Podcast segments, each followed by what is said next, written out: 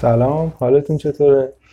به اپیزود ده پادکست رشد با یک خوش اومدید من مرز تدریسی هستم و بله ما به اپیزود دهم رسیدیم بعد از سه چهار ماه از شروع این پادکست و جا داره همین اول از همه شما کسانی که این پادکست رو گوش می‌دید و بازخوردهای خوبی دارید در مدت به من خیلی تشکر ویژه‌ای بکنم و امیدوارم که در ادامه این پادکست بتونه بر وقف مراد شما باشه. امروز هم می‌خوام میخورده در مورد روانشناسی بازارهای مالی صحبت کنم. مسائلی که امروز مطرح میشن به نوعی ادامه دهنده حرفایی هستن که توی اپیزود پنجم این پادکست زده بودم. اگه اون اپیزود رو گوش ندادید پیشنهاد می‌کنم که اول برگردید و اون اپیزود رو گوش بدید. ما اونجا در مورد یه سری اشتباهات خیلی مهم و اساسی که معامله گران انجام میدن صحبت کردیم و الان می‌خوایم در مورد یه سری راهکارها صحبت کنیم که توی این باف توی این جریان بازارهای مالی می‌تونه بهتون کمک کنه تا اسیر اون اشتباهات نشید. در واقع شاید مهمترین و اساسی ترین داستانی که همه توی, توی بازارهای مالی بهش برمیخورن بحث گرفتن تصمیم های هیجانی یا احساسیه. در واقع همه ما آدم ها ذاتا توی موقعیت های خاصی می‌تونیم وارد این حالت های هیجانی یا احساسی بشیم و به نظر میاد که در اکثر اوقات تصمیم هایی که بر مبنای هیجانات و احساسات گرفته میشن تهش تصمیم های خوبی نیستن و عواقب زیادی برای ما دارن. و حالا وقتی داستان در مورد بحث های مالی و پول ما و سرمایه ما هم بشه چه بسا این عواقب سنگین تر هم بشن. پس اگه من نوعی به عنوان یک سرمایه گذار یا یک معامله گر بتونم رای پیدا کنم تا این تصمیم های هیجانی یا این تصمیم های احساسی تعدیل بشه یا کمتر بشه قاعدتا تو این بازارها می‌تونم احتمال موفق شدن یا شانس موفق شدن موفق شدن خودم رو افزایش بدم. حالا می‌خواد هر بازاری باشه می‌خواد بورس ایران باشه می‌خواد بازارهای خارجی باشه فارکس باشه رمز ارزها باشه فرقی نمی‌کنه. در مورد بحث هیجانات و احساسات ما دو جنبه کلی داریم. که یکیش میشه شخصیت ما به عنوان یک فرد و یه دونه دیگهش میشه اون بافت یا موقعیتی که توش قرار می‌گیریم. و حالا ما هر کدوم یه خورده باز می‌کنیم و بعد میگیم که تعامل این دوتا چجوری به نوعی منجر به ضررهای کلان یا آسیبهایی میشه که ما توی این بازارها می‌بینیم. توی بحث شخصیت دو تا موضوع کلی هست که خیلی می‌تونه مشکل درست کنه توی این بازارها و به نظر میاد که این دوتا متغیر هم تا یه حد زیادی از همون بد و تولد در ما هستن و در طول عمر نسبتا پایدار باقی میمونن. یکیش بحث تکانشگریه یا بحث ایمپالسیونس بودنه. و منظور از تکانشگری در واقع اینه که وقتی یک تکانه یا یک ایمپالس در ما ایجاد میشه ما چقدر بتونیم اینو کنترل کنیم یا جلوی هدایت رفتار رو توسط اون بگیریم. مثلا اگه یک مثال بی ربط بخوام بزنم این نیاز برای فست فود خوردن یا یک غذای پرچرب خوردن یا حتی غذای ناسالم خوردن میشه یک تکانه در نظر گرفت و اینکه من چقدر فست فود بخورم چقدر گاهی بتونم کنترل کنم و چقدر از دستم در بره میشه همون مقدار تکانشگر بودن من. و خب قاعدتا اگه من اکثر اوقات نتونم این تکانه ها رو کنترل کنم اکثر اوقات غذای ناسالم بخورم احتمالا من از یه حد میانگین یا نرمالی یا متوسطی تکانشگرتر هستم. و اگه این تکانشگری رو یه طیف در نظر بگیریم آدم ها به صورت ذاتی در نقاط مختلفی از این طیف قرار می‌گیرن از لحاظ شخصیتی و یه سری از آدم ها ذاتا تکانشگری بالاتری دارن یه سری از آدم ها تکانشگری متوسطی دارن و یه سری از آدم ها ذاتا تکانشگری پایین تری دارن. یعنی کنترل بیشتری به تکانه ها و این این پاس های خودشون پیدا می‌کنن. پس به عنوان یک متغیر شخصیتی یک مقدار به نوع مشکل ساز ما تکانشگری بالا رو به عنوان این متغیر می‌تونیم در نظر بگیریم. و اون یکیش هم بحث ظرفیت تحمل ابهامه که باز به نظر میاد این ذاتا و از در واقع از بعد تولد در آدم ها تو اون طیف در یک نقطه مشخص میشه و یه سری از آدم ها ذاتا ابهام رو بهتر می‌تونن تحمل کنن. یعنی ظرفیت بالاتری برای تحمل ابهام دارن. یه سری از آدم ها باز یه حد متوسطی دارن. و یه سری از آدم ها ذاتا ظرفیت خیلی پایین تری برای تحمل ابهام دارن و باز این شخصیت ها جز اون شخصیت هایی هستن که تو این بازارها مخصوصا خیلی می‌تونن به خاطر متغیر شخصیتی به مشکل بخورن. و یه چیزی هم که حالا جالبه در مورد این بحث تحمل ابهام بدونید اینه که به خاطر این بحث تحمل ابهام میگن که شاید از همون بعد تولد تا حدود 71 درصد اینا مشخص باشه که شما در دوران بزرگسالی چه گرایش های سیاسی پیدا می‌کنید و کسانی که این تحمل ابهامشون ذاتا پایین تره یعنی به اون قطب خیلی پایین نزدیک میشن به احتمال خیلی زیاد گرایش های محافظ کارانه پیدا می‌کنن از لحاظ سیاسی در آینده و کسانی که می‌تونن ابهام بیشتر رو تحمل کنن میرن به سمت همون لیبرال بودن اون سر محافظ کاری در دنیای سیاست. و خب طبیعیه که به خاطر همین قضیه بیشتر هم اوپنتر هستن نسبت به ایجاد تغییر یا مثلا اتفاقات جدید و غیره. پس ما دو تا متغیر شخصیتی رو الان معرفی کردیم که مستعد در واقع ایجاد مشکلات بیشتری هستن از لحاظ هیجانی احساسی. یکیش تکانشگری بالاست و یکی هم ظرفیت خیلی پایین برای تحمل ابهام. حالا اینو شما داشته باشید. اگه بیایم خود بافت بازارهای مالی یا موقعیت بازارهای مالی رو نگاه کنیم الان همه بازارهای مالی یک سیستم معاملاتی آنلاین دارن. و این بافت آنلاین خودش می‌تونه به صورت مستقیم و فوری آنی سیستم پاداش مغز رو درگیر کنه. و اساسا وقتی این سیستم فعال میشه ما احتمال اینکه تصمیم های هیجانی بگیریم بالاتر میره مستعدتر میشیم برای گرفتن اون تصمیم های احساسی. و در نهایت وقتی این چرخه مدت تکرار, میشه حتی این داستان می‌تونه برای ما اعتیاد آورم بشه. یعنی صرفا فقط قرار گرفتن در اون بافت آنلاین می‌تونه ما رو مثلا معتاد کنه به معامله کردن به خاطر اینکه اون بافت یه ساختاری داره یه متغیرهایی داره که به خاطر اون تعاملش با سیستم پاداش مغز ما می‌تونه ما رو در معرض چنین جریانی قرار بده. حالا چیزی که باید اینجا در نظر بگیریم اینه که اون متغیرهای شخصیتی که گفتیم و این بافت آنلاین که معرفی کردیم اینا به صورت مستقل از هم عمل نمی‌کنن. یعنی اینها یک تعامل پیچیده دو طرفه دارن با هم دیگه و قاعدتا می‌تونیم انتظار داشته باشیم که مثلا کسی که تکانشگری بالاتری داره ذاتا وقتی توی همچین موقعیتی قرار می‌گیره احتمال اینکه باز به اون اعتیاد برسه یا اون تصمیم های هیجانی رو بگیره بیشتره یا با شدت بیشتره یا با مقدار بیشتری. و باز اون آدمی که حتی ظرفیت های پایین برای تحمل ابهام دارم در قرار گرفتن در چنین بافتی به خاطر اون کارهایی که اون بافت آنلاین انجام میده باز بیشتر اذیت میشه و ممکنه بیشتر تصمیم هایی بگیره که در دراز مدت به نفعش نیستن.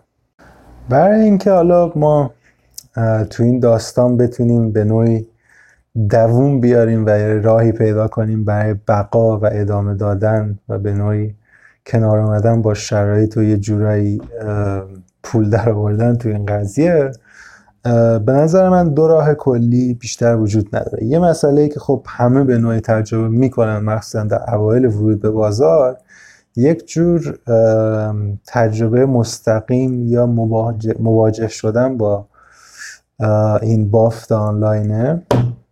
و در یک حالت درست ما باید یک فرمی از حساسیت زدایی انجام بدیم نسبت به این بافتی که می‌تونه ما رو به نوعی معتاد کنه به معامله کردن. و این حساسیت زدایی چطوری می‌تونه انجام بشه؟ الان تقریبا شما از هر کارگزاری استفاده کنید از هر سیستمی بخواید استفاده کنید تو هر بازاری معمولا اونا به شما یک اکانت دمو میدن. یعنی یک اکانتی میدن که شما به صورت کاملا مجازی و فرضی اعتبار ایجاد می‌کنید و با اون اعتبار می‌تونید شروع کنید به معامله کردن بدون اینکه نیاز باشه مبلغی پرداخت کنید یا اونا مبلغی به شما بدن.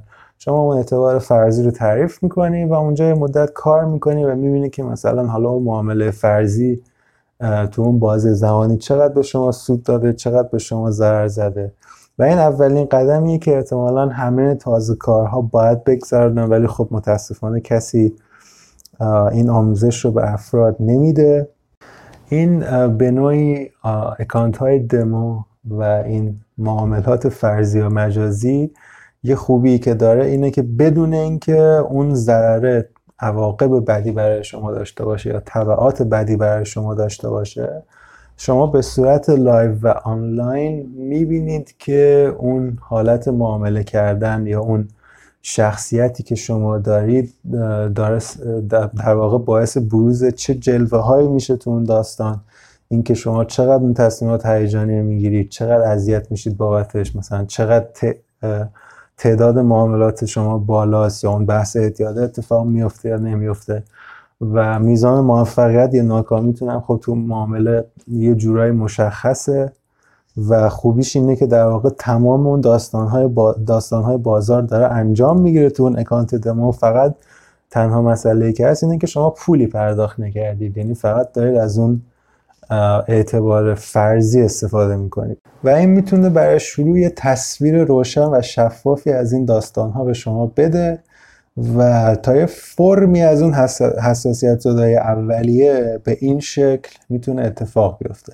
حالا در قدم بعدی شما مثلا می‌تونید با کمترین مقدار سرمایه ممکن مثلا تو بازار بورس ایران میشه 500 هزار تومن با اون 500 هزار تومن حالا بیایید اکانت واقعی درست کنید و با اون شروع کنید به یه مقدار فعالیت تا اون حالت به نوعی مسابقه هم تجربه کنید اون حالت واقعی هم تجربه کنید و اون سیستم پاداش مغز دیگه قشنگ تو اون موقعیت درگیر شه. و اگه هم شما یک درصد باز ضررهای زیادی کردید یا اون تکانشگری در شما خیلی فعال بود خوشبختانه در این حالت ضرری که متحمل میشید خیلی زیاد نیست. عواقبی که تجربه می‌کنید خیلی زیاد نیست و اون ضرر به نوعی برای شما جبران پذیره به نظر من شاید یه جورایی همه افراد تازه کار حداقل سه تا 6 ماه باید این دو قدم رو بگذرانن این پروسه رو بگذرانن تا یه خورده یه سری چیزای اولیه دستشون بیاد. همین که خودشون چه شخصیتی دارن و اون شخصیت در اون بافت آنلاین داره چه پاسخهایی میده تا چه حد اون هیجان درگیر میشه تا چه حد اون پاسخهای احساسی درگیر میشه و به نوع احتمال موفقیت شما تو اون باز زمانی اولیه چقدر بوده؟ و حالا بعد اینکه شما این دوره رو گذروندید و به نوعی دیگه احساس کردید که آماده اید با یه خورده پولای درشتر با پولای گنده تر وارد بازارها بشید. اونجا حالا ما می‌رسیم به راه دوم و در واقع کار اصلی که شما باید در بازارهای مالی انجام بدید تا جلوی تصمیم های هیجانی احساسی رو بگیرید. و اون درست کردن یه سیستم معاملاتیه.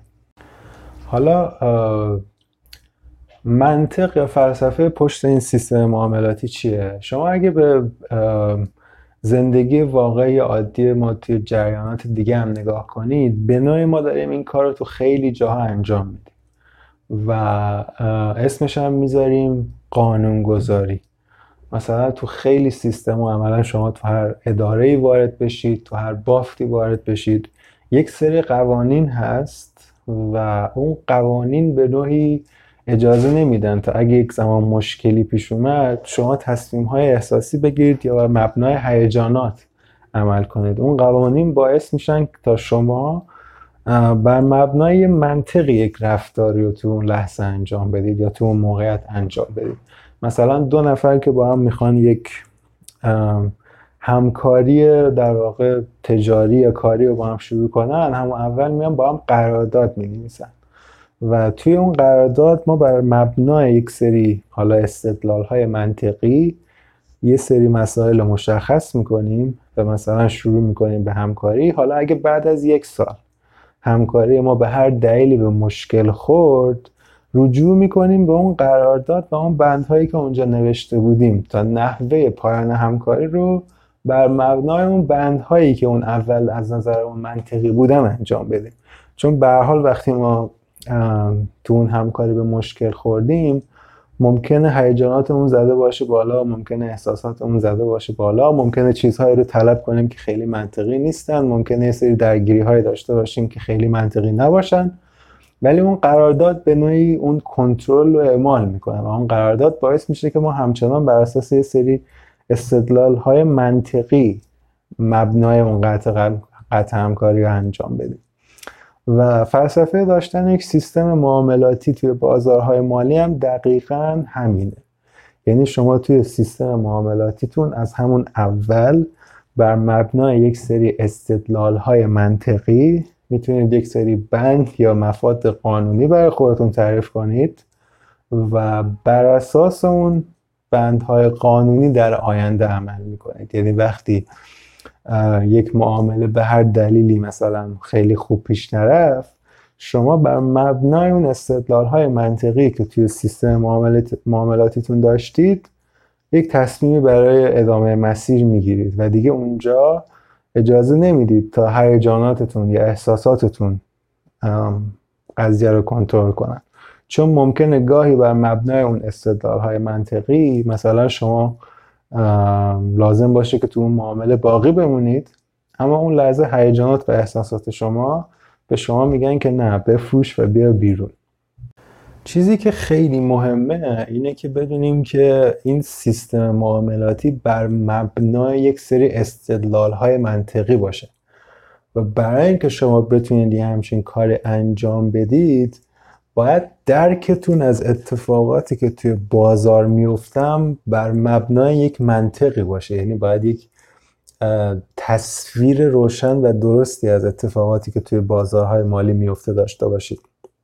و توی همون اپیزود پنجم که در مورد این داستان صحبت کرده بودیم اونجا گفته بودیم که یکی از اشتباهات اساسی که خیلی ها مخصوصا تازه واردها توی بازارهای مالی انجام میدن اینه که اشتباه هم فکر می‌کنن که منحنی قیمت داره به ابزارهای تکنیکال واکنش نشون میده. در حالی که در واقعیت این اتفاق نمیفته در واقعیت منحنی قیمت بر مبنای اراده پولهای بزرگ جهت حرکتش مشخص میشه. و اگه پولهای بزرگ تصمیم بگیرن که قیمت بره بالا قیمت میره بالا. اگه پولهای بزرگ تصمیم بگیرن که قیمت بیاد پایین میاد پایین. و اگر یک زمان می‌بینید که منحنی قیمت مثلا به یک ابزار تکنیکال خاصی به یک ابزار تحلیلی خاصی واکنش نشون داده به خاطر این بوده که اون جریان عرضه و تقاضا و پولهای بزرگ تصمیم گرفتن که این واکنش نشون داده بشه. نه اینکه قیمت به عنوان یک پدیده جدا و مستقل یه همچین واکنشی نشون داده باشه. به خاطر همین نگاه اشتباه خیلی اوقات ما می‌بینیم که معامله گرها دارن سعی می‌کنن آینده رو پیش بینی کنن با ابزارهای تکنیکال یا اون سیستم های معاملاتی که برای خودشون رسم کردن. مثلا شما الان تو این سایت های تحلیلی که میرید می‌بینید فردی تصویر گذاشته و انواع و اقسام خطکشی ها و شکل های عجیب غریب و کشیده و داره جریان آینده رو پیش بینی می‌کنه. در حالی که چیزی که در نظر نمی‌گیره اینه که همه اون ابزارها بدون استثنا گذشته نگرن یعنی دارن بر اساس یک سری فرمول های ریاضی یا یک منطق هندسی یه اطلاعاتی رو از گذشته به ما میدن و چون یک اتفاقی در گذشته افتاده اصلا به معنای این نیست که در آینده هم قرار اون اتفاق تکرار بشه. ممکنه گاهی تکرار بشه و ممکنه خیلی اوقات هم تکرار نشه. به خاطر همین این خیلی خیلی مهمه که محور سیستم معاملاتی شما بر مبنای واکنش نشون دادن به واقعیت های تغییرات قیمتی باشه. این یعنی چی؟ یعنی شما وای میستید تا قیمت یک حرکتی بکنه یا یک جهتیش به شما نشون بده و بعد شما به اون جهت حرکتی یا به اون تغییر حرکت قیمتی توی سیستم معاملاتیتون یک واکنش نشون می‌دید. یعنی در واقع تو این حالت شما آینده رو پیش بینی نکردید. شما وای میستید تا یک اتفاق بیفته یا یک واقعیتی رخ بده بعد به اون واقعیت توی اون بازار مالی که هستید یا اون سیستمی که دارید یه واکنش نشون می‌دید. و میشه به نوعی به طور کلی اسم این روی کرد و گذاشت معامله گری در جهت روند. و اون کاری که افراد در واقع پیش بینی کننده انجام میدن خیلی اوقات معامله در در واقع تغییر جهت یعنی تغییر جهت رو پیش بینی می‌کنن و قبل از اینکه اون تغییر جهت اتفاق بیفته به نوعی وارد معامله میشن در حالی که این کار اشتباه است و خیلی اوقات ممکنه باعث ضرر بشه و ممکنه گاه این ضررها دیگه جبران پذیر هم نباشن. حالا شما چطوری می‌تونید یه همچین سیستم معاملاتی درست کنید؟ من یه مدل کلی که خودم یاد گرفتم رو بهتون میگم. یکی از مهمترین کارهایی که می‌تونید انجام بدید اینه که توی اون چارت تحلیلیتون یه خط بیستاین برای خودتون انتخاب کنید و در نظر بگیرید. یکی از محبوب ترین خطوط بیستان یکی از پر استفاده ترین هاش خط میانگین متحرک اکسپوننشنال یا توانی. مثلا برای یک جریان بلند مدت شما می‌تونید یه EMA 50 روزه رسم کنید و قانونی که در نظر در واقع قانونی که می‌تونید در نظر بگیرید اینه که هر زمان اون کندل قیمتی من خط میانگین 50 روزه رو به بالا شکست یعنی روند من سعودی شده و هر زمانم رو به پایین شکست روند من نزولی شده. این دو تا قانون کلی خیلی ساده است که مخصوصا به نظر من برای بازار بورس ایران خیلی می‌تونه کاربرد داشته باشه چون معمولا برای تغییر جهت روند دو سه هفته طول می‌کشه تا کندل از یک روند نزولی برسه به نقطه ای که این خط بیستاین رو بشکنه به سمت بالا. یعنی اگه این اتفاق بیفته و واقعا روند در حال تغییر باشه شما با اطمینان خیلی بالایی می‌تونید وارد همچین روندی بشید تو نقطه.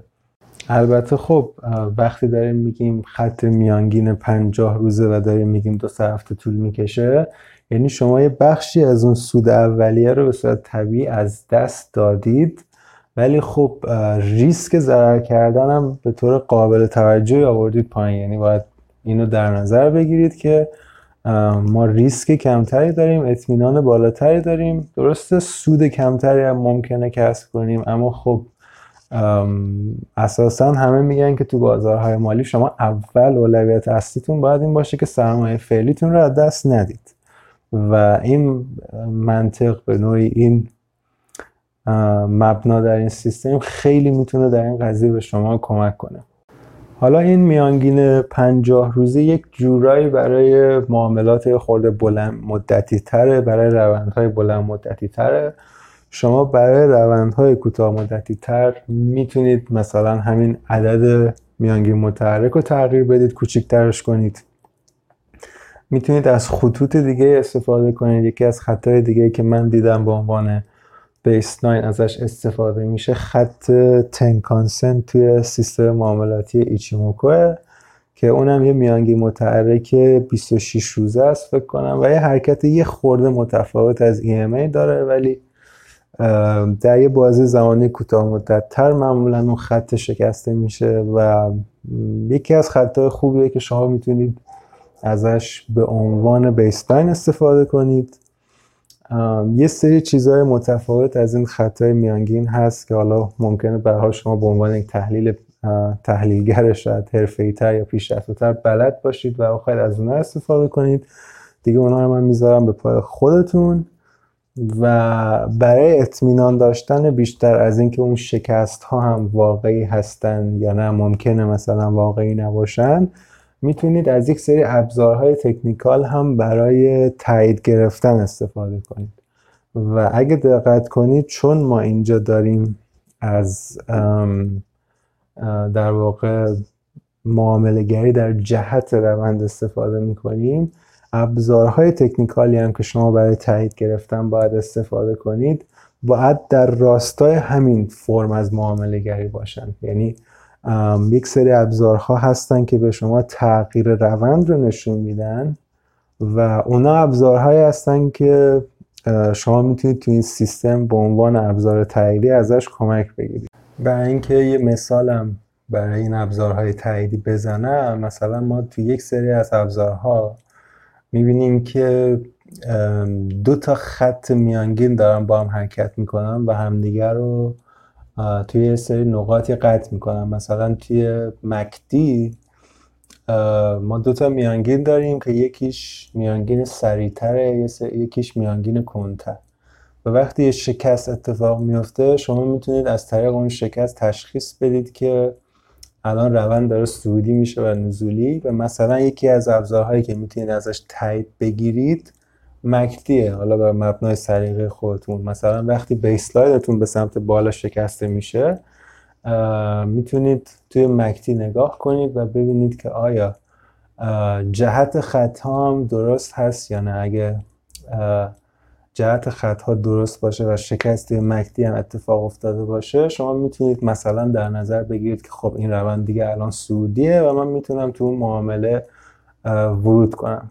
حالا یک مدل دیگه هم داریم که مثلا توی خود ابزار تکنیکال هم یه خط صفر داریم و وقتی اون خط میانگین خط صفر رو به سمت بالا میشکنه من می‌تونم اون روند رو به عنوان روند سعودی در نظر بگیرم و ما تو همون مکتی باز اون خط رو داریم و شما مثلا می‌تونید این رو به عنوان ابزار تایید در نظر بگیرید که وقتی این خطوط از خط صفر به سمت بالا حرکت کردن من اینو به عنوان تایید جهت روند جدید در نظر می‌گیرم که به نظر خودم هم این می‌تونه تایید معتبرتری باشه.